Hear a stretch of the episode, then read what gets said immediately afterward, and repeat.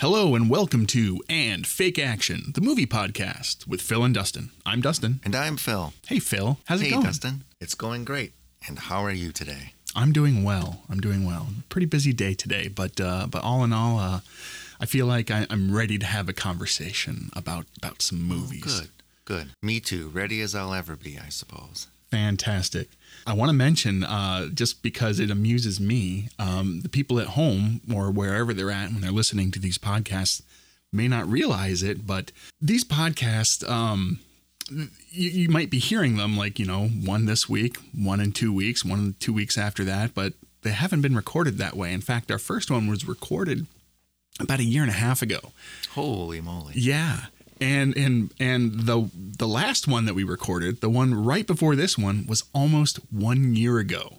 Excellent. Yes, fantastic. We're we are very much taking this seriously. We are taking this seriously, I think. We're just, we don't feel like we're in a hurry. right. Clearly. Well, we haven't, but, but I Right. think we're starting to feel like we should hurry. we probably should. We've got a few of these in the can. Um, So if you're listening to this, this means we've successfully published podcast episodes and you've been listening to Yes. them, which is what, as we speak to each other now, we're still working on trying to figure out uh, well, how to do. We know how to do it, but we just got to kind of do it. well, and- any any rhythm we we possibly uh, settled on last year is pretty much out the window now. so, so we're kind of resetting. So hopefully this is going to go all right. I do want to mention that we just we just had Halloween. I'm I'm not I don't know what time of the year that you, you're listening to this, but we just had Halloween, so it seems somewhat appropriate that we talk about maybe a horror movie.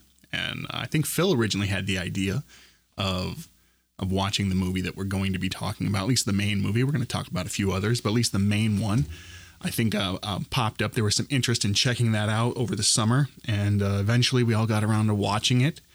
And uh, we're going to chit chat about that one today. Phil, you want to tell us about the movie? I sure do. The movie's called Reanimator. It's from 1985, and it's directed by Stuart Gordon, and it's a um, it's a horror comedy.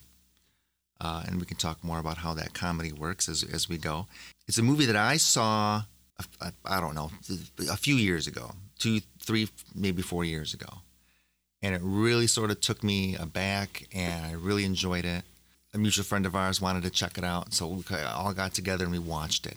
Yeah, it was. It's one of those that it's. I know. I remembered seeing the uh, the VHS cover whenever we'd go to the video store back in our, the days of youth. I would always see that cover, and I was not a stranger to horror movies, especially high campy horror movies of the '80s and things like that. But I wasn't when when you, when it was was brought back up to me. I'm like, did I see Reanimator? It's like I, I remember seeing the the box art, but I'm like, did I see the movie? And then when we actually started watching it, it really started to feel more familiar, but I'm not sure if I had ever seen the whole thing or if I'd just seen parts of it. It's a weird. It is weird, and that's part of its appeal and charm, I think. Yes. So let you mentioned that you had some experience with 80s horror Yeah. of, of that of that type. Now, just to give the audience some background, if you don't know us, we were kids in the 1980s. We probably spent the 80s from the age age of about uh, six to 16 was was the 1980s for That, us, that right? math checks out. So we had that experience with VHS in video stores and and cable and all of these some of these movies getting played over and over again late at night. Obviously, 80s was a huge a boom in an explosion of horror movies. You know, at that time, uh, all the kids at school school were talking about them. So, what, what, what did you watch a lot of those movies? Is what I'm getting at at the time. I did to an extended, probably in the uh, the second half of the '80s decade. Movies like you know the Nightmare on Elm Street franchise, the Friday the Thirteenth movies, you know those sort of slasher horror movies. I saw those um, a lot. I was really interested in uh, makeup effects. I, I was always whenever I saw a movie that had any kind of makeup effects. Uh, I'd seen documentaries about Tom Savini.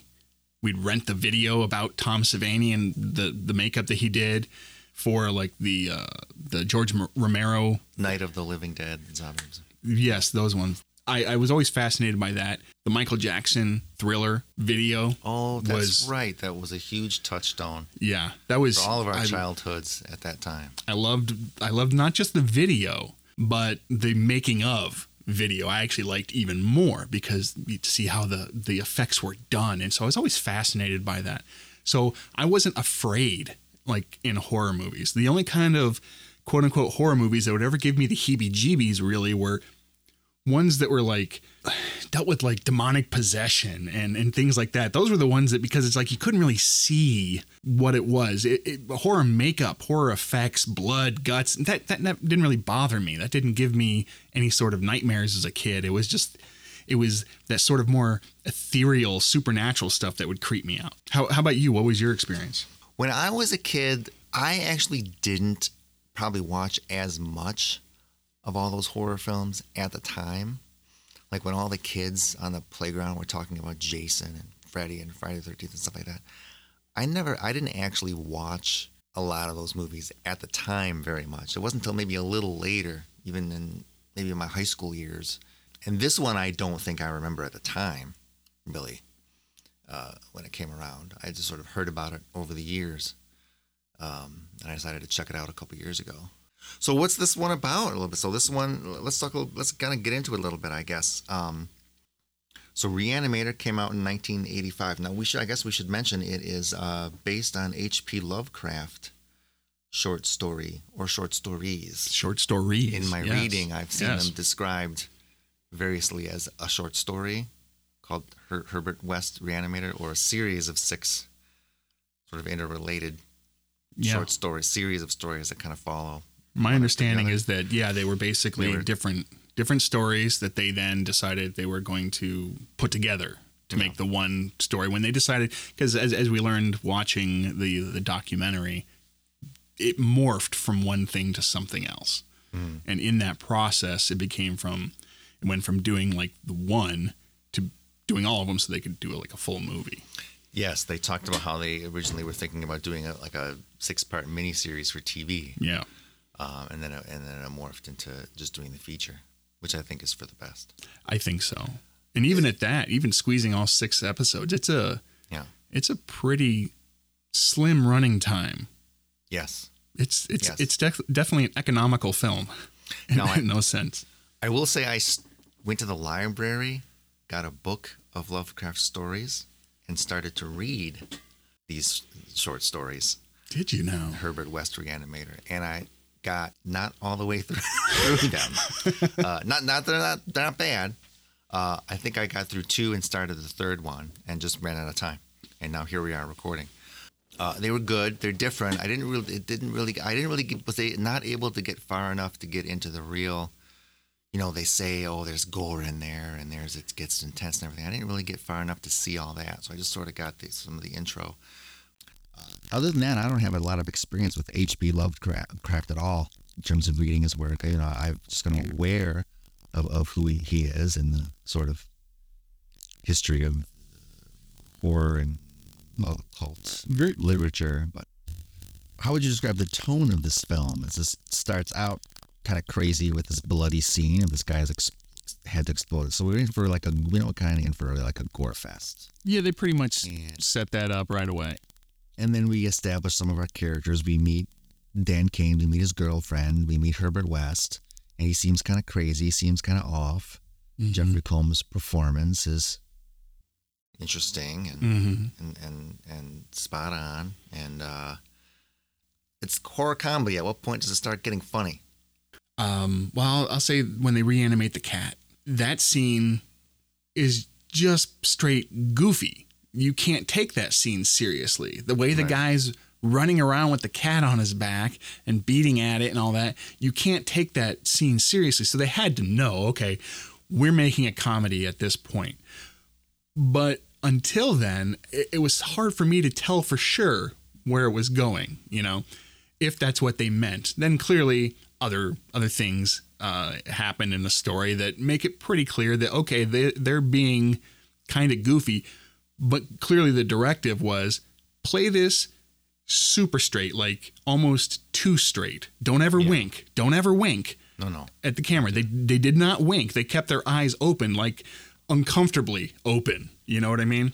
Sometimes that works better than other times. I don't know that it was always successful, but I wonder if they had played it more straight for laughs, like where it was more obvious and they were winking, would it have been would it have the same character and charm that you mentioned earlier? And I don't know that it would. So No, I I don't- think I don't think so. I think that they probably made the right decision. I just don't know that they made it consciously. I sort of feel like it was sort of just happening organically. And then this is what they ended up with. I think to a certain extent, that's. I, I would like to say they fully intended it to be exactly what the way it turned out to be, but of course, I a I don't know that. Mm. I was hoping to discover some of that in my in my some of my reading, and I don't remember. I don't think I came across that. But I think as it organically developed through shooting, I think they became aware know, of, of, of how it was going and leaned into it. You know, they talked about how there's they can't go too far. and I think that was definitely a, a good idea because otherwise this movie would have just sort of, sort of I don't think it would have found an audience. I think this Right. this the way that it ended up is the way it needed to be in order to be as quote unquote successful as it was. I mean, you want to talk about a moment where that was funny, and when the audience knows it's funny, and when you had to know the filmic. I mean, we get to that moment where Dr. Hill uh, wants to steal the the formula from Herbert West and, and take it for himself and, and, and get fame and notoriety. Uh, and Herbert West needs to prevent that from happening. So, of course, Herbert West hits him over the head with a shovel and beats him, and he falls down. And he ends up like cutting his head off with the shovel. But oh, oh, oh, he's a dead body. So he injects him right away with his serum to bring his body back to life. So this disembodied head comes back to life. And he injects the body. And he injects the body so the body can move around. Mm-hmm. That right there to me is funny. The the body uh, Yeah. being carrying around its own head and walking around. Well, it's walking around. I think it they- bumps into a they wall at one point. At one yeah. point when he's bumbling around. But in the very beginning there, when when Herbert West is just sort of beginning this process, and he picks up the head, and the head keeps he has to put it in a pan, and keeps falling over and falling over. Mm-hmm. So in order to keep it upright, he's got to find the the the, The little memo letter spike. memo spike, right, Yeah. and stick the head on it so it stays upright. I mean, that's funny. it, it is. No, it is. They, they definitely they're, they're definitely playing it for less. I, I like I said, I think that you know once they really started kind of getting into it, they started to realize, okay, I think this is where where we're gonna go, and this is. But I I- don't know that that's just where it was when they planned it. Maybe not. I think what makes the film successful is okay. So imagine if we had this gore fest, but it wasn't funny. Then you would be left with, and some people like that sort of thing, but you'd be left with the gore fest. Yeah. It'd be serious, and it'd be squeamish, and mm-hmm. it'd be intense, and, and and maybe it could be good. Maybe that can work sometimes. Yeah, but after It a while, wouldn't it's just find. yeah, It wouldn't have found the audience. It doesn't. it had. Because it, it because it was goofy and because you could laugh at, at certain parts of it. Uh, at one point in the climax, you know, one of the uh, zombie people I think gets his head cut off and, and it gets tossed against the wall and it splatters on the wall. It's- You can kind of laugh at that. If you didn't have that laughter in the film, you wouldn't really be able to take the gore. I- the I gore thi- is much more palatable with that laughter. I think that's I think that's true in the case of a, a lot of horror movies. I think a lot of the more successful horror movies, at least I'm going to say the slasher genre of horror movie or the really gory one, they they do play a lot of it for laughs, um, just as that tension release. Because if you don't have that tension release, then yeah, you're like, well, I, I can't enjoy this. Can I really enjoy this? And if I do enjoy this, what does that say about me? You know. Reanimator, I never thought was scary. It didn't scare me. So even if it wasn't funny, I would just have found it kind of like a maybe kind of a boring, gory movie. It wouldn't have done a lot because it didn't really scare me. There weren't like real jump scares or anything. Yeah. At least nothing that stood out to me. But with that comedy, with that high level, with with Jeffrey Combs' performance, which I think you know maybe it painted him in kind of a corner, uh, the way that he played that role. But I'm sure it's a it's a role that has you know paid his bills well for a long time. But with that performance, it uh, that the, the, the, the cat scene was was very funny. The scene where he kills Hill and he sticks the head down is very funny. Um, there are um, there's there's a there's a scene where Hill's head is waiting for his body, and he actually his body's like walking into stuff, and Hill like rolls his eyes like, "Oh my god." Yeah. And of course, he can't really talk that well, so he's like gurgling because he doesn't have lungs, which makes it weird to me that he can even make the sound. But Well, yeah, let's not whole- get hung up on the physics of reanimating severed heads. Right. There's a whole set of questions about how, how is the head able to function and how is the body able to move around and stuff. Yes. which, which hey. I, you know what they they mention in the I don't know if I'm jumping ahead too much, but they mention in the um, in the documentary that there was a little side plot that was removed from the movie Oh, that yeah. they cut out, Yep. which established that Dr. Hill had some sort of ability of mind control, of hypnotism, of, of basically oop, of basically getting into someone's head and having them do his bidding. And that was to explain how he could control not only his own severed body, but the other zombies that were created around him. And then they took that out. And I guess they decided it wasn't really necessary. And in the grand scheme of things, Yeah, you got. Yeah, they. it's a silly. I guess they didn't need Movie, to explain so. it. But you got the sense that he was kind of doing it anyway. You got that sense when he was Right. communicating to the dean, who, who was reanimated in, in a straitjacket in the in the padded room. He was communicating to him somehow. Well, they clearly knew. I mean, they established, okay, this is what he's doing, but they they originally tried to set it up that he was predisposed to be able to do that. Him specifically. That's why the other zombies aren't controlling each other. It's only him that's controlling the other zombies. It's only him that's controlling um, the dean, not the other way around. Oh, remind me. Was the subplot such that that Dr. Hill had that power of hypnotism like before he died? Yes. Okay. Yes, I get it. he had that. He had the ability of of. And I think there was a scene where he was actually trying to hypnotize. I don't know if he was hypnotizing um, the dean's daughter or the, somebody, but it was basically to establish that yes, he had that ability as a living, breathing human being, and so that when he was then reanimated, he retained that and was able to control the other reanimated beings. Got it. But they cut that part out, and so he's just able to do it for whatever reason. But it doesn't really matter. I don't think you spend a lot of time thinking about it. I was reading. I was. I think it was in um, an interview I read somewhere, or maybe it was one of the commentaries where they cut that out. The idea behind cutting that out was because somebody felt somebody's advice was, well, you can't have two of these huge, fantastic things happening in, in one movie. That would be stretch. You'd lose credibility or something. Mm. You could just have the one. Dead bodies come back to life. Because because I would lose credibility. I don't know how much I buy that advice. I don't buy that Because like, at all. Because you have him doing it both anyway. yeah, he's doing it anyway. Yeah. So I don't know. Whatever. Like I said, I don't know that it, that it hurts the movie. I mean, No. it kept it from being more than 90 minutes to being less than 90 minutes. So I guess there you go. Yeah. Before we get away from the topic of the mixture of comedy and horror, Stuart Gordon said something at one point in his commentary track on the Blu ray. He said something to the effect of you can't be funny and scary at the same time. Laughter is the antidote for fear. You can build attention and you can relieve it with laughter and then build attention up again. But if you do both at the same time, they cancel each other out. I agree with that. and I think that could mostly probably be true. And I think we may have seen in our in our lifetimes. I'm sure we've seen some movies that try to be both at the same time, and they don't work. You may have even seen a movie recently that might have some of that going on in it. I'm not, but we can talk about that later.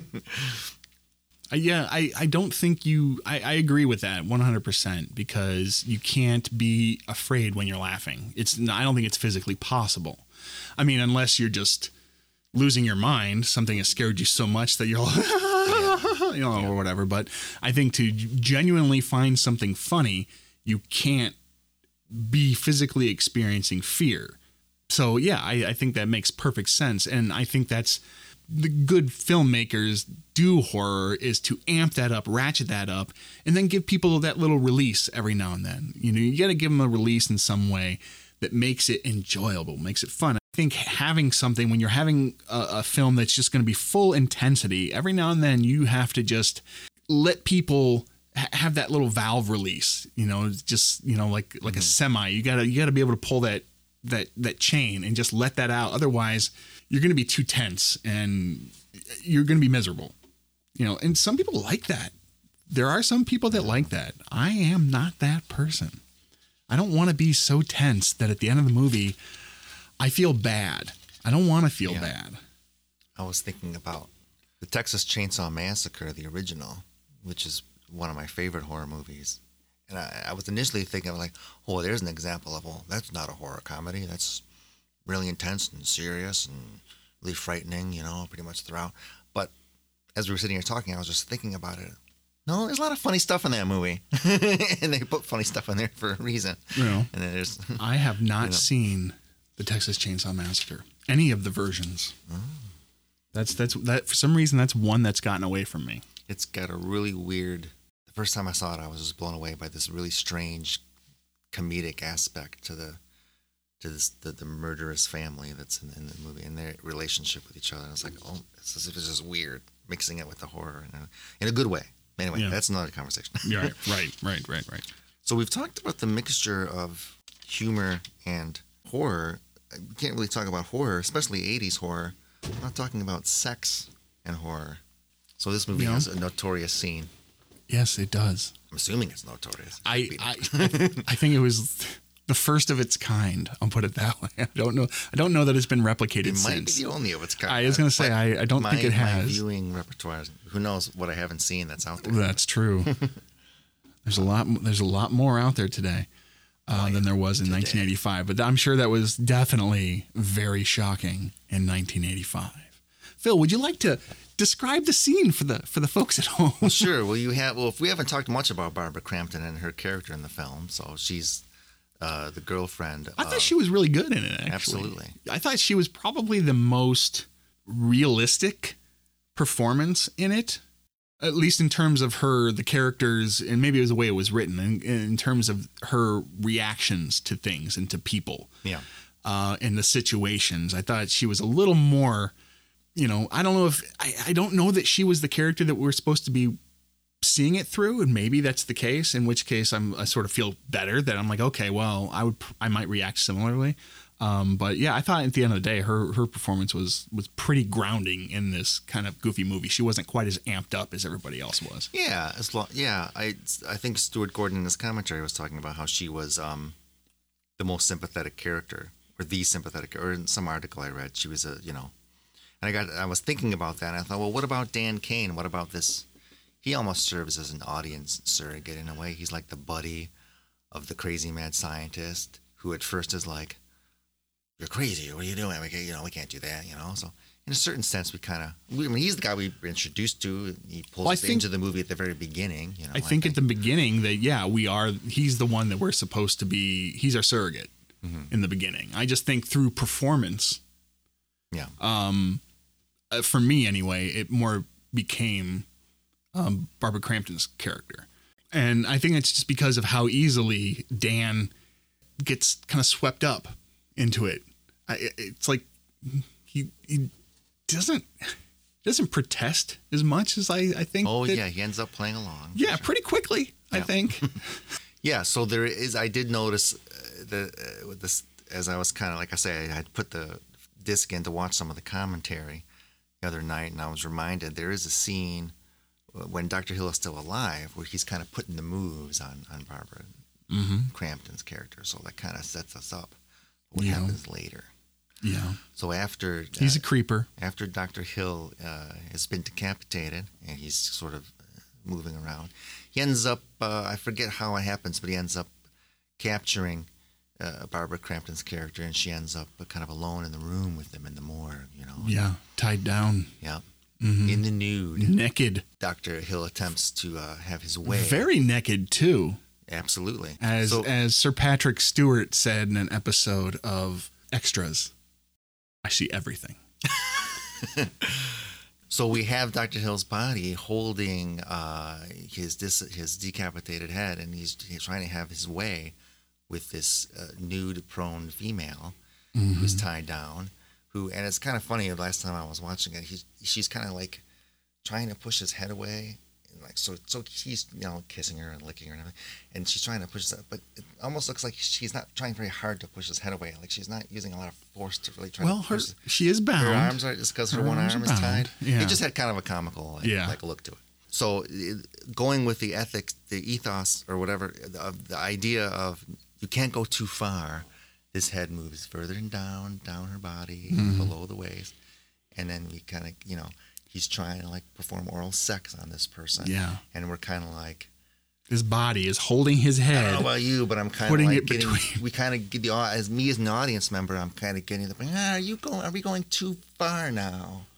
Almost. Yeah, I, well, I found And it. And then Herbert West walks in and breaks the tension. Yeah. And, Yeah, before any actual. Um, yeah, it, it, I found I'm like um, it, it's one of those scenes that I, I think as you watch it with a group, everybody's sort of going, no, oh Right. no, no, no, no, no. It's like I can take so much. There's a lot of all the gore that has happened up to this point. Fine, no problem. I, I get lay it on me, but then that it's like, yee, no, okay, Just getting to the edge of the envelope, pushing there. yeah, but uh, but then you know they don't go all the way with it. So uh, and but but you're right. I mean they, they, they somebody had that idea. Somebody's like, well, he's got a severed head. He's into her. Why wouldn't he? Let's shoot it. Right. I read that there was an, another actress originally slated for that role who dropped out of the film. I think I think because of that, Mm. that scene was in it. And that, but then uh, he also mentioned the, the director in his commentary that one of the crew members came up to him and said, "You can't go too far. Do this." And Stuart Gordon's like, "Oh, now I know I'm doing the right thing. I'm going to do that." a female crew member Well, and that that him. makes a difference too. Yeah. advise him. This is good.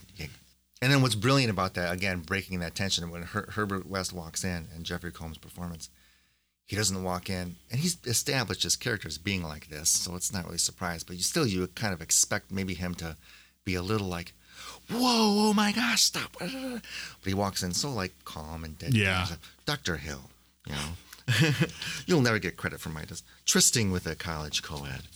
You'll never get credit for my discovery. Who's going to believe a talking head? Get a job in a sideshow.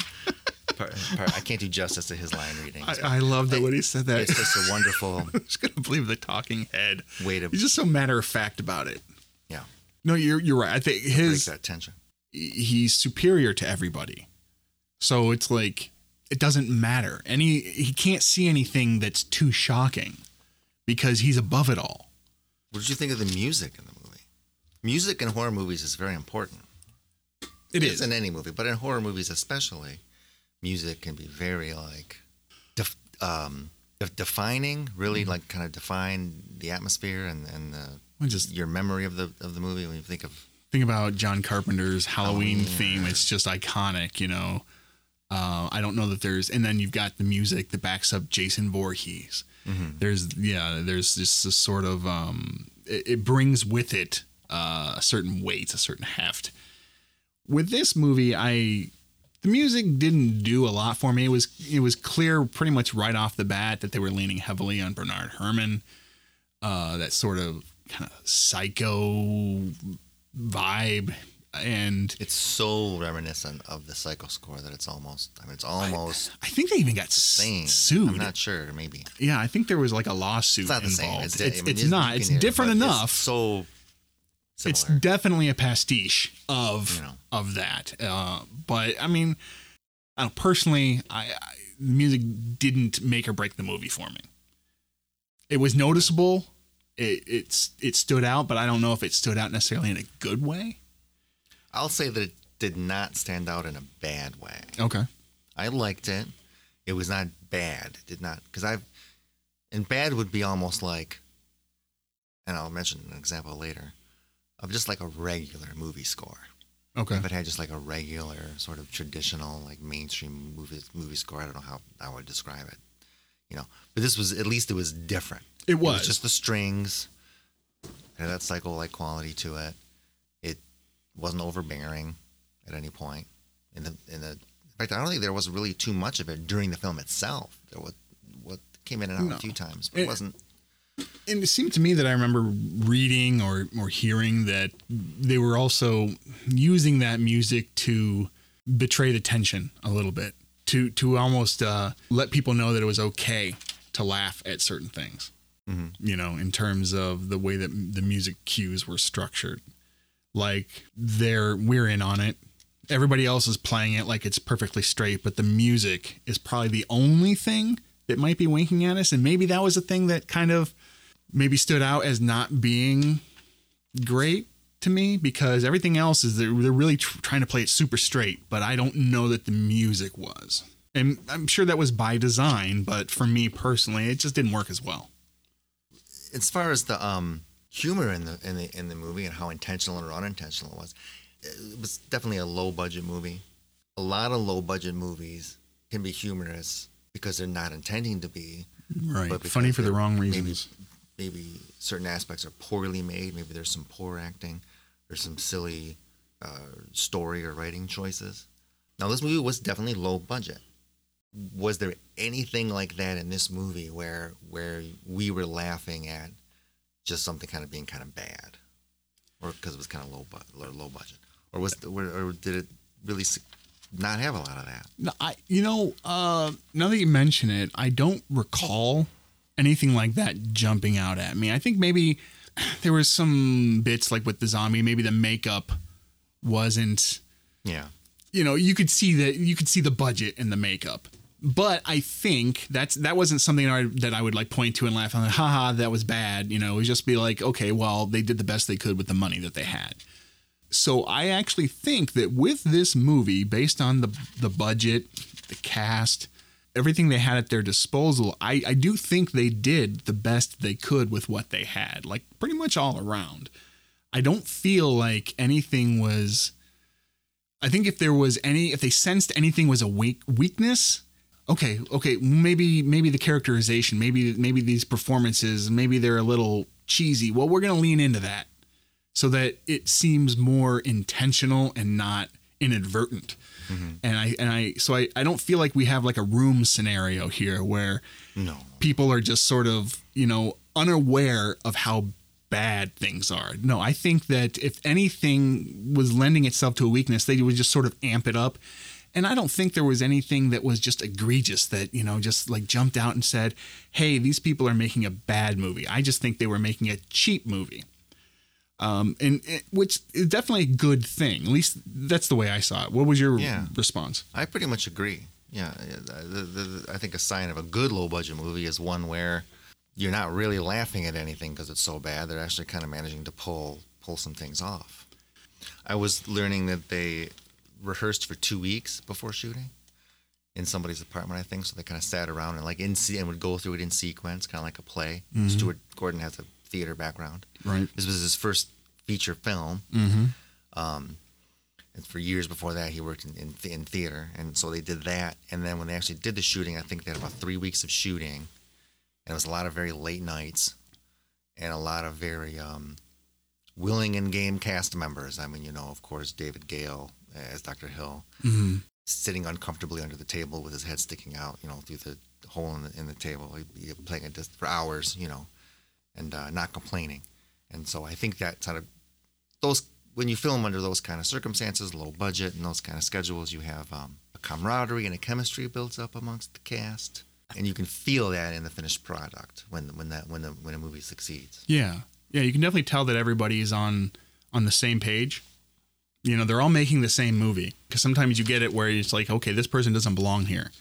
And I it was clear that, that they I don't know if they just were good at casting their movie with, you know, relatively inexperienced actors or if they just set that tone in those rehearsals, you know, basically, hey, he, this is a and I think again, you you have this sort of like guerrilla mentality when you're making these like low budget movies and you've got like this small window and you all hunker down and you really kind of are in the trenches. You almost feel like you're like maybe you're in a garage band and you're just trying to make some, you know, uh, art for lack of a better word. And if everybody is invested in it, then you get to the end of that line and you feel like, okay, this this worked. This was successful. And whether or not it makes money or not, you know, you just know that everybody put everything into it that they could and, and then if you're lucky, you have something that kind of stands that test of time, and then years and years later, people are still talking about it, and Yeah. for good reasons, not bad ones. I read something interesting that Stuart Gordon thought that he used, you know, used a lot of gallons of blood in the movie, a lot of gallons of fake blood. Thought, I don't know if he said he thought he had the record, so to speak, or whatever, but it was a lot. But he thought he had like the most uh, or whatever uh, up to some point. And then he met Peter Jackson, and he asked Peter Jackson. and Peter Jackson told him how how many gallons of blood he used in his film um, Brain Dead, otherwise known as Dead Alive, and it was a lot more gallons of blood in that movie than um, in Reanimator, which I'm I'm glad that I, I kind of read about because I often forget about that movie because we could talk about that movie a little bit and we can watch it maybe one day. That'd be a great episode. But you you've seen it. You, I remember I have a memory years and years and years ago. You recommended we all get together and watch it, and we watched it. But I think when we watched it, whatever VHS we obtained or whatever we it was like a, I think it was an edited version. It was not as bloody as the true uncut version. Yeah, I think So I've yet to see the actual original uh, Brain Dead. I guess Yeah, because the original one, I don't really even remember. I'm sorry. I don't even. Was that a comedy? Is that uh, does that fit into this discussion? it- of it a does. Comparative it does. comedy? It's Okay. so the I don't even remember. the violence i mean there's a lawnmower scene and the the violence in is so over the top that you have to laugh. It, it's it, it it it wants you to laugh. It's inviting Mm-hmm. it. But yeah gosh man i haven't seen that one in the longest time. We should definitely check that one out again. But yeah it that one's definitely fits in that horror comedy realm. I also read, was reading some, or hearing something interesting that so the movie was released without a rating.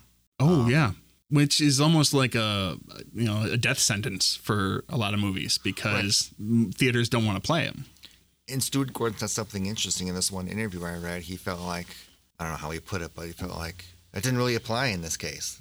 The movie was a suc- uh, successful. Mhm. They had a good release and it was successful. And and a couple of prominent critics at the time praised it very highly. when I look back on it, I I can't see that movie being rated anything worse than an R. Honestly, it, it- nothing. I mean, maybe Came out today. Yeah, if it came out, I mean, They might want to cut a little bit of that, some of that full frontal nudity. yeah, but it wasn't. I mean, it was like snippet. it was from a you know a angle behind. You just saw a little bit of fuzziness. Yeah. Um, so I mean, I trust yeah, me. that wouldn't. That still rates an R. I mean, you look, you you look, yeah, it, definitely an R. man. There was there was all kinds of discussion in the commentaries and documentaries about how we can't show Oh no, you can't. Those You can't. But dead you, bodies walking around. I'm I'm thinking of the movie um, Walk Hard, the Okay. the Dewey something story, Cox. Dewey Cox story. Right, right, right. There's a scene where Dewey Cox just sitting there, and there's just a fully exposed penis in the shot, like right next to him. The movie was R-rated, so it's like it just depends on the context, you know. There's things you can do, but I, I don't. I honestly, I, I, I would have a hard time buying the justif- justification of this movie being rated anything worse than an R. I just I, it would be weird. no, there Yeah. would be an R, no problem. Yeah. for the most part. In in '85, they were they might have been a little bit like this was the first time a lot of this was coming out into Back in the mid '80s, Some though, there was a, just so much Yeah. nudity in movies. There was a lot. I remember oh yeah, it was a there. it was a great time. Um, absolutely. so when all is said and done, and you know someone comes to you and says, "Hey Phil, that movie Reanimator, if you were to award it a rating of some sort, what rating would you award it?" So we're talking about our um, one to ten point scale. Is that what it Um, is? Because I was honestly trying to remember the other day.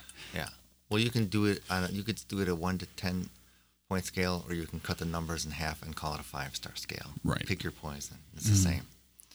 Um, I find it easier to think of them in terms of one to ten uh, when I talk about it. So I'll tell you, what. the first time I saw Reanimator a few years ago, I gave it an eight. Oh, no kidding! Wow. Uh, so the first impression was kind of a wow, I can't believe what I'm seeing, all this crazy stuff. It's funny and la da da da da. Uh, the second time I watched it, which was a few weeks ago in our, in our group here uh, leading up to Halloween, some of that, I still feel the movie's pretty much just as good, but some of that initial first impression, some of that wow shock, wow value of th- these crazy scenes that I was seeing kind of wore off a little bit. Mm-hmm. With some movies, they wear off a lot and they don't have a lot of rewatchable value. I don't think this is the case with Reanimator. I think I can watch this over and over again. But I do think some of that initial value, I walked away from that second viewing thinking of it as more of a seven, which is still good, which is still good. Yeah. That's three and a half out of five stars. That's Yeah, seven that's out of 10. very It's good. Good movie. Six is, you know, for me, a six is like, yeah, you're good. You're a little better than than the five. Five is like, Is that, really not that's how that good. works? That's how I think Six that's works. I think five. six seven's even better than a six. Five to It's, me the, is like it's the nuance for five me. is kind of bad, but it's still got it's still half good. There's some good there's good things in it. It's average. It's okay. It's right in the middle. Six to me, you're you're a solid level above that. You're like you're. That's that's when the adjective decent kind of starts to come in a little bit more. Okay. Or, or pretty good. Okay. I wouldn't say very good. Seven, you're getting into you're a solid good movie. Okay. And that might be where Reanimator sits. As we talk about it so positively today, and I'm feeling the good vibes going, I almost want to give it an eight again. So it's on that borderline, maybe. Gotcha. But I think I want to stick with a seven. okay. Very good. Very good. Do you have any thoughts on the matter? A five, Okay. two and a half stars out of five, or five out of ten. I think it's because for me that's you know that's middle of the road. That's middle, and there are things that I liked in the movie, but then there's things that it's like while I respect them and I can appreciate them for what they did. Is this a movie I'm going to want to watch a lot? Probably not. Um, does that necessarily make the difference between a good and a bad movie? Not at all. Not at all. It was en- enjoyable in the moment, but did I think it was? It was probably slightly better than average. So I mean, I could, I could feel an argument for a six, or maybe even a three. But if you've just so somewhere around there, can I don't think it was bad at all. I wouldn't. I think it's definitely above a two, uh, obviously. But um, so that yeah, that's pretty much where I'd put it. I think you know two and a half to three or five and six area. Okay. I think it's silly that I'm using both of the ratings.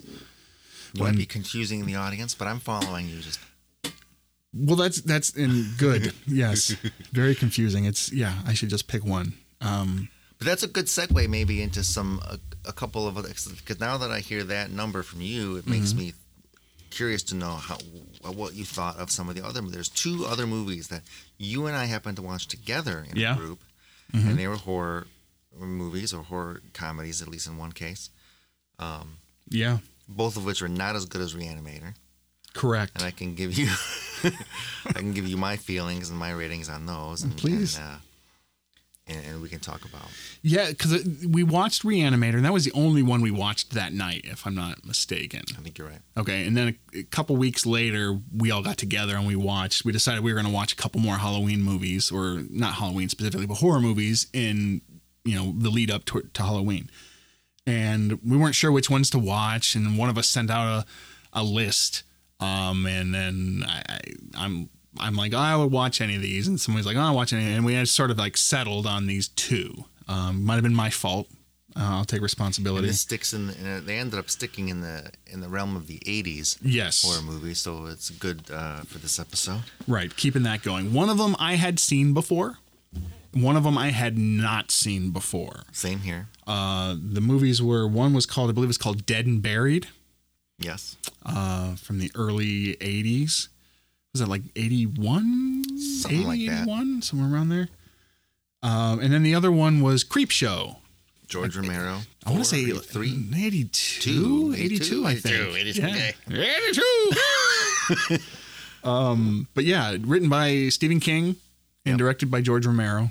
That one is one of those where, you know, if you haven't seen it, it's vignettes. There's like four or five little stories that they're telling. They're all supposed to be like different little horror stories with varying levels of effectiveness, I thought. Yes, so that's definitely something that was intended to be a comedy, Mm-hmm. horror comedy, Yeah, each one of those was supposed to be funny. um, or humorous to some degree or another. I think. I, some of them I'm not sure how funny they were. So that's the thing. So it the movie did not really succeed on the level. It was not scary enough, and, and it was not funny enough. So like it didn't either direction didn't work. No, and it- I think there's a good example of maybe it's I can't point to a specific instances in the film itself, but I feel. Is, let me ask you: Was it a good example of maybe a movie that was trying to be a little funny and a little scary at the same time? So it ended up just kind of falling flat. You know, I don't know. Maybe I thought I had a really good cast. I thought that the people that were in it are good actors, and they did what they could with what they were given. But I don't know that any of the stories were that were that intriguing. I mean, they weren't that engrossing. I mean, I think they were aimed at a. I don't know that it was really. aim- Well, I don't. I don't know what Creepshow was rated as far as the MPAA was R. concerned. It was. yeah, But the move, but the film feels like it's aimed at a younger audience. It doesn't feel like it's really aimed towards an well, adult based on a comic book. sensibility. Well, it's, yeah, it's based on a comic book, and I don't know if any of those actual stories were from the comics and that they were adapted. I'm not sure. I didn't look into that, but um, or if Stephen King just wrote them for it. But it kind of had that. It was kind of trying to be campy. I think it was trying to be campy, and I think yeah, it's hard. You don't want to. I think that that's where you you stumble. You know, I think you you you. Now, Reanimator has been described as kind of camp. But I don't know that they were No, trying. they weren't trying to be. Right. So I think you stumble into camp. camp. Yeah. and sometimes it works sometimes it doesn't i think if you try too hard if that's your goal to say hey we're going to make a campy comedy more often than not you're going to fail lightning has to strike a certain way in order for that to really work uh, and i don't think that was the case with these with these movies. And i and, maybe it's maybe it's because of you know the pedigree of the people that were involved. I mean i don't know that either one of them was particularly known for high camp right. you know? And and so that's what they were trying to do. And i don't th- i just i don't think it worked. Um the production values were fine you know? The, Sure. that was all fine. And clearly they spent a little money. And it was interesting seeing a very young ed harris have a role in one of the little vignettes but nothing was really nothing was very nothing was scary i didn't think Right. I don't. Yeah. i mean it was I mean, the insects and cockroaches in the one it was kind of creepy, but creepy, yeah. the squeamish, you know, the little, you know, zombie sea people were kind of creeping me out when I was a kid. Yeah. But then in the same scene, I mean, I'm looking at Ted Danson and Leslie Nielsen, both known for comedy, in this scene that I'm supposed to be taking seriously and be afraid. It was so that it kind of took me out of it. Now, Yeah. I think we had a we had a discussion at the time, and one of our one of our friends was like, he just couldn't take, Take Leslie Nielsen seriously. I, I had less of a problem with that because the dude's voice, he's got such, such gravity in his voice, and I thought he he could definitely play a villain, a good villain. But most of us don't see him like that because for 30 years after that, he was playing comedies, pretty much straight comedies. So Creepshow is a movie that I rated. Okay, so this is a generous, maybe a generous five out of ten. Ooh, But that's generous. that is generous. I think I remember when I gave it that rating, it was a, there was a debate between a four and a five. The four puts it solidly like under like, and it probably should be as I as we talk. and I think about it today. It probably should be four out of ten. okay. I'll give it some credit for maybe some sentimental value for seeing when I was a kid, uh, which I should not have any effect on how I rate the movie, but whatever. I don't know. I might give it a four. Yeah. I, I was leaning three initially, but when I think about, there are some aspects of a couple of the vignettes that I do appreciate more than others, and probably comes down to performance more than anything. So I, I would probably edge it up into four territory for me. But yeah, it's not a great movie. N- nostalgia told me that it was better when I hadn't seen it since the '80s. You know, Yeah. but then going back and seeing it, I'm like, "Mm, this wasn't as good as I thought it was. Yet at the same time, I remembered everything pretty much exactly as, as it was. So I mean, that, that's just a weird thing of how the mind works. It's like, yeah, okay, I remember all this exactly that way, but for some reason, I thought it was a lot better with my unformed male child brain back then. It's funny. I thought I had seen the movie before when I was a kid, but when I watched it the other day, there's only there was only one vig- vignette that I remembered. All the other ones, I have no memory of ever seeing before. so it's like okay. And which one was that? The Out of curiosity. one where Stephen King plays the oh, the Moss Man. yeah That was the worst one for me. yeah probably That one was just terrible. I, it wasn't. It was. I don't. I didn't get it. it was very yeah it was very one idea and very I did not get that one at all. idea. So the other film we watched was called Dead and Buried Yeah. from about 1981. Uh, and that film is about a, a sheriff in a small town, and uh, I think he's kind of new to that town, and he, well, spoilers. I mean, the whole thing is Sort of new. I that, it was unclear to Yeah. me because it seems like he's new, but then in order for the ending to make sense, he had to have been there for a while. yeah, Considering his wife was like the first, without spoiling anything. yeah. So we have a similar. Well, anyway, the film, you know, there's mysterious things going on in this town, and the townspeople are up to something shady. And if you're a visitor to this town, you better watch out because mm-hmm. bad things are going to happen to you. So the film was not really trying to be a comedy, I don't think, No, and it was nothing stra- intentionally was funny pretty in that straight-faced sort of horror film, and it wasn't super scary, so it was kind of going more for the atmospheric, Yeah, a little bit kind of the thing. moody horror. and it didn't really work that well for me. I thought it had a great premise. I really I was intrigued by the premise. It's another it's another one that kind of fits in the reanimator camp in terms of basically people being brought back to life. Yeah, People being dead and then being brought back. And I, I thought the premise behind it was was interesting. The execution, mm, not so much. I think they could have I I think it was a good first draft of an idea and it could have gone through some more revisions to make it a little sharper and to make it make a little more sense. Mm-hmm. I, I don't. I, I think they they went into it and there were there were some questions that could have been answered or at least played in a way to where I'm not going to ask the question if that makes any sense. yeah. Again, I'm probably giving that one. Was there a lot of gore in that one, or a little bit? I there was a remember. there was a little bit. Must have been that much, but it wasn't it wasn't a lot Yeah. it was i think it was mostly it was the tension there was like some slashing you know like somebody was killed when like these town folk would descend Oh, on a that's right. strange person there would be like a slash or something or maybe a throat would be slit so it would be something like that but it wasn't like guts being pulled out or zombies eating people or anything like that. It was atmospherics there were scenes of like the sheriff like looking for somebody and so he's like skulking around like a old empty barn or something like that. And so they're like a jump scare of like a cat ju- running past you know things like that. Yeah. but in general it was pretty tame pretty mild. It was just i think mostly supposed to be tense at the end. You know there's supposed to be like this twist at the end which Kind of figure it out before. you kind of do. You, you figure it out. It's not as shocking as it should be but i think again it's because it was a good first draft. I think it could have been a lot better. I think that movie could be remade today and be better things. like you know a hundred times more interesting. So I actually was looking at my notes, and I don't know what I was thinking because this was very generous of me, but I actually gave it a, that one a six. really As I, the more I think about it today and talk about it, I think it really should be more solidly a five. yeah you are definitely more generous than I'm i like- have been I'm, I think I'm like that generally with giving Yeah. ratings to movies. Sometimes I try to dial it back. Yeah. you know Uh, you like automatically one point for participation Basically, okay you know. So if there's some good thing, like I thought, like honestly, Dead and Buried, I thought was okay, yeah but it didn't really like all mesh for me.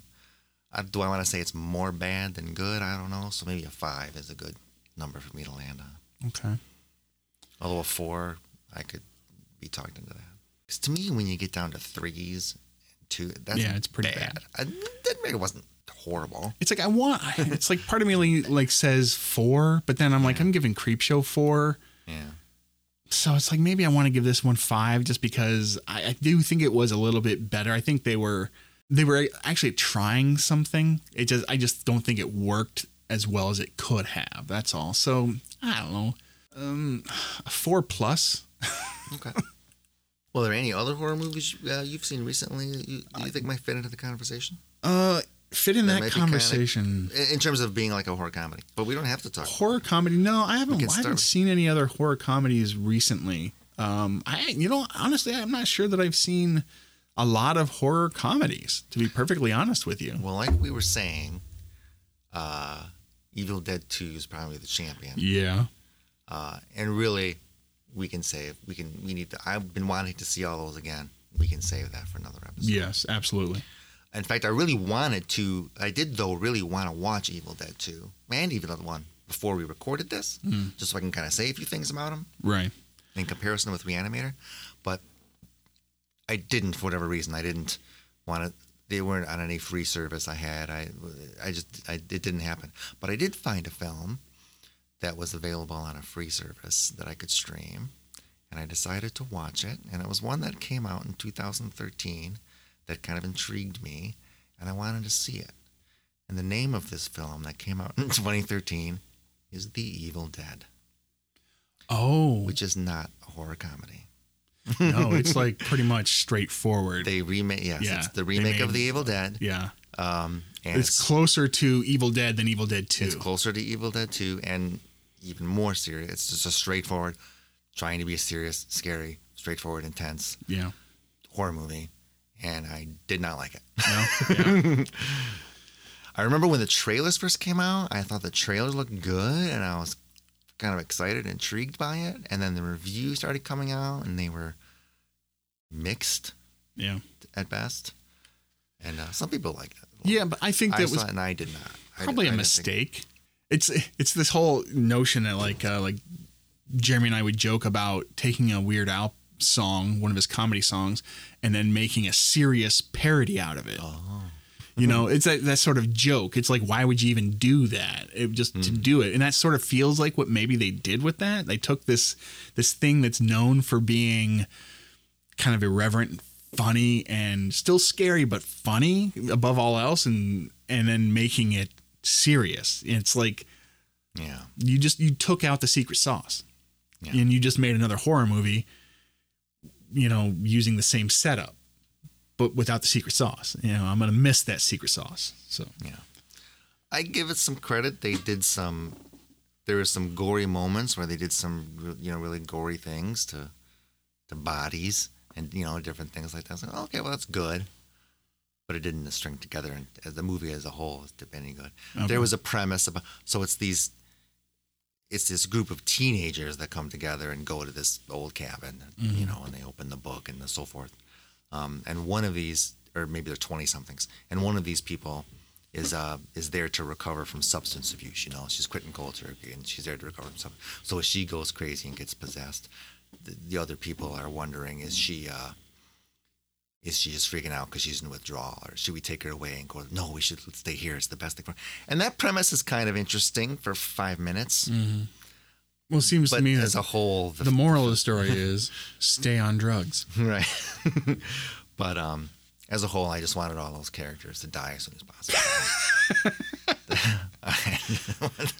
That's funny. I was I was looking through my Timehop, and uh, a couple years ago, I I got around to watching the new um, It movie, I- like the I first like it. one.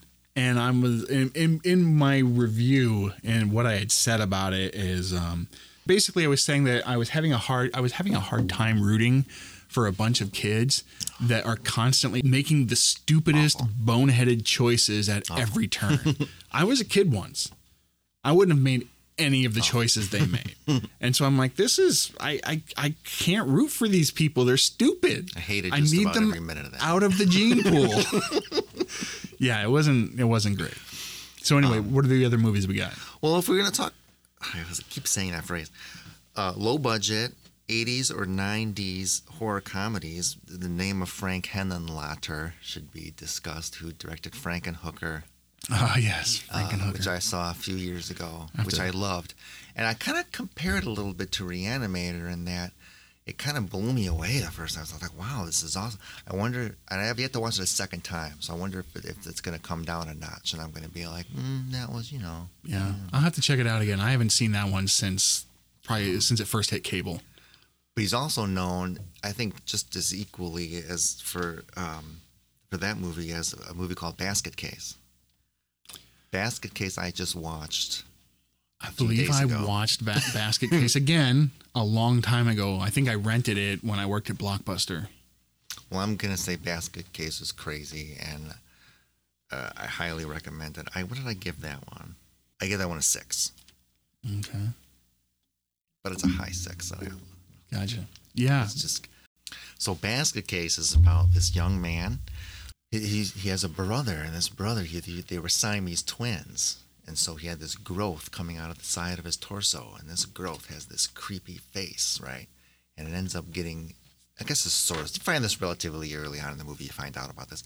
And it gets, they end up getting um, separated from each other. So he has to carry around his brother in this basket. He ends up surviving this other piece of him, you know. But they're, but they're really upset that they got separated because they're brothers and they're together and they're having a great time, whatever. And they, you know, he didn't want his brother to die and be separated and thrown out in the trash or whatever. So he lives and he keeps him and he's got to carry him around in this basket. And he's got to, um, their idea for reve- revenge, they want to, you're looking at me like, I mean, this movie sounds awesome. So they want to get revenge on these doctors who performed this uh, separation. so they surgery. didn't want to be And they- separated. No, So how did they consent to it? they didn't. They were knocked out. His aunt, his his his aunt, who was careta- caretaking for him, was away, and his evil father, who wanted them separated, hi- hired these uh, shady doctors who would perform the operation, and they, okay. they drugged. I think they drugged this young man, these young men, and and then they performed the separation surgery like against their will. Gotcha. So now they want to get revenge and murder all those doctors that did that. to Well, of course. and that's the premise of the movie, which I mean, it, it should make anybody want to see that. Totally. Yeah, One hundred percent. I'm gonna I watch thought it it tonight. worked pretty well. I don't think it was as hilarious or as funny as I remember as my memory of Frankenhooker, but just the premise. That's pretty goofy. Well, another horror comedy I saw recently for the very first time in my life was Vampire's Kiss, starring Nicolas Cage. Which, Is that a horror? I mean, he's well, it's more of like maybe a psychological. Like this, he's basically just going insane, right? Right. So maybe I leaned into the phrase horror comedy. I mean, it's got a, he's a va- he's he's a vampire. Mm-hmm. Is you know kind of the, the, Right. the jumping Thinks off he's a point vampire, there, yeah. right? Yeah. Um, and he's got a, kind of a wild, crazy, over the top Nicolas Cage performance that he becomes more and more known for as time goes on. Yeah. And it is funny, mainly because of that performance and how he interacts with people and deals with his experience. And I thought it was pretty good. I remember seeing it. I remember being amused by it Yeah. um, back in the day. Um, you mentioned you mentioned Vampire's Kiss, and that makes me think of an actual other horror comedy that just sprung to mind. I think it came out in 1986 ish, but it was um, not Vampire's Kiss, but it was Vamp, Oh, starring Chris Makepeace, um, and uh, featuring a um, uh, Michelle Pfeiffer's sister, Dee Dee Pfeiffer, and had uh, Gedde Watanabe is also in it, as was uh, Grace Jones. She was she was a vampire in that one.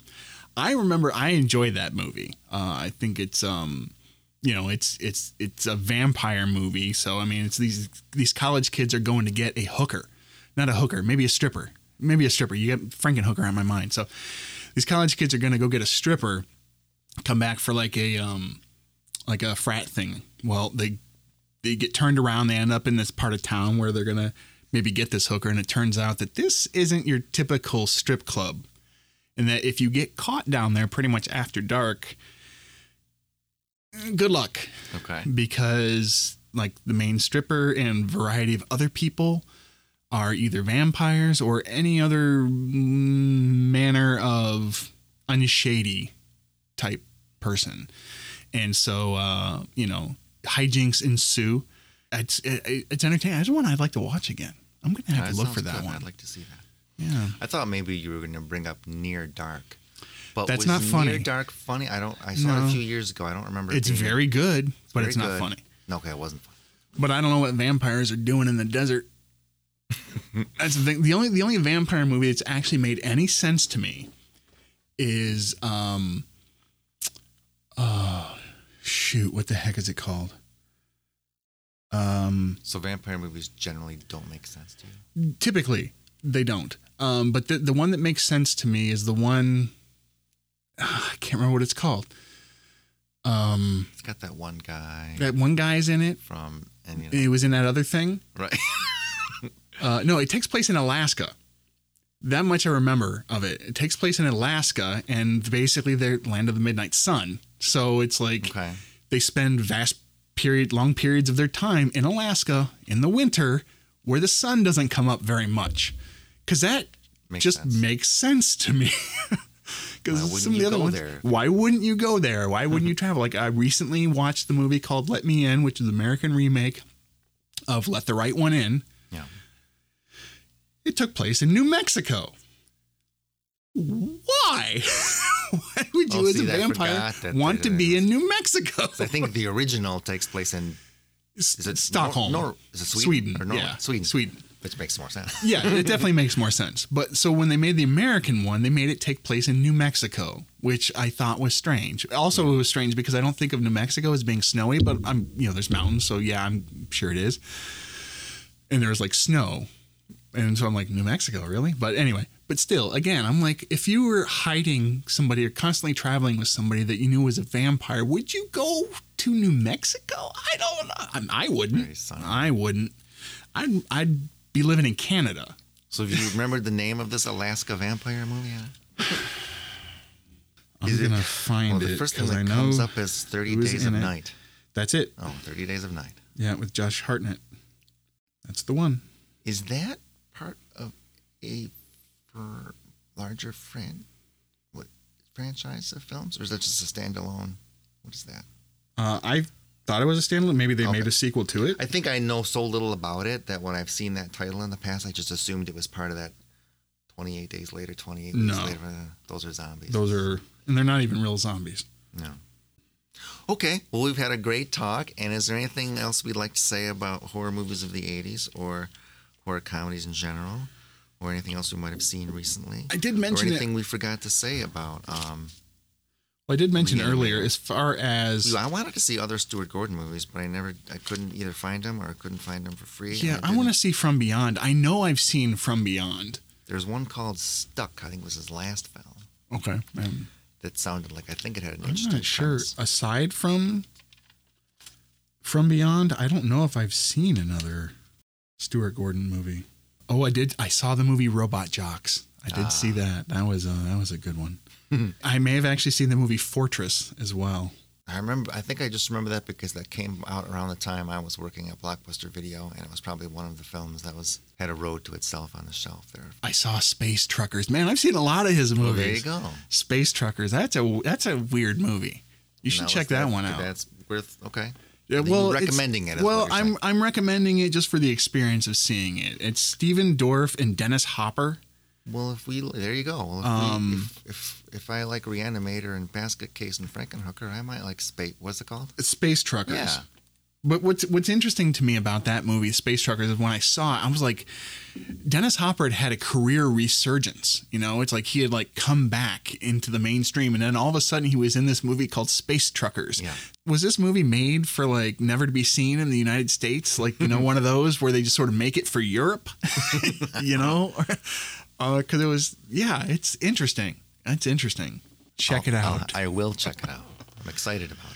But I did want to mention, make I think I mentioned it earlier. But as far as horror comedies go, like I said about like the well-established franchises, just kind of went into horror comedy. Nightmare on Elm Street, they basically became horror comedies. Friday the Thirteenth, they basically became horror comedies. They were became way more silly than they were at the beginning of their life in the franchises. So I think it's like you just you run out of stuff. I don't think you can sustain Right. that, When and so you just when you become hey, franchise, you're just going to lean on yeah. yeah. be as goofy as you can. I mean, once. Jason went to space, I mean, come on. Yeah, that's another franchise I've I got to the I've got through the first three movies so far, Oh, uh, and all uh, th- three of them, huh? And uh, started the fourth. I don't think I finished the fourth yet. Yeah, you're So I probably gotta keep right. going. I would, No, I'd like I would see- prioritize other films ahead of them. Well, sure. This is probably why I'm. yeah, haven't I think you've done that. you've done that. Um, Okay, well, we typically have a tradition at the end of these shows where we go through our list and talk about the movies that you and I went to the theater together to see, because we have a list from the first time we ever went to the movies to see it, to see a the theater to see a movie, Well said. which was Misery, and then we've done four more episodes after that. Yes. And after the end of each one, I think we t- we talked about. I think we tried to. I think we tried to. Yeah. But for this episode, episode six, we don't have anything for you. Sorry, audience. Yeah. Because we forgot. I can't find my list. So It's been a year. what we'll do after our next episode is uh, we'll make up for it and we'll run down the whole whole thing through. through I mean, you know, the first seven. Right. Not the whole thing. I hope, I hope our viewers uh, uh, will check out some of these Listeners. movies if they haven't seen it yet, and if they're view- well, they're viewers in the sense that they're probably looking at something while, while they're listening. they're driving. They're Yes. Very good. they're viewers because they view movies. They're mm-hmm. listening to this podcast, and then they go become viewers when they view movies. Covered it expertly. Beautiful. Thank you, viewers, And with that, we'll we'll see you next time. listening to today's mm-hmm. episode. we'll see you next time. yes, thank you again for for watching or crap. Now I'm doing it for listening to the and fake action podcast with Phil and Dustin. I've been Dustin. And this is Phil Bye bye. and Fake Action. Press the button, Philip. If you'd like to learn more about our podcast or this episode's movie, consider following us on social media for links, pics, and other fun stuff. All of our ads are in the description for this episode. And as always, thanks for listening. Now go watch some movies.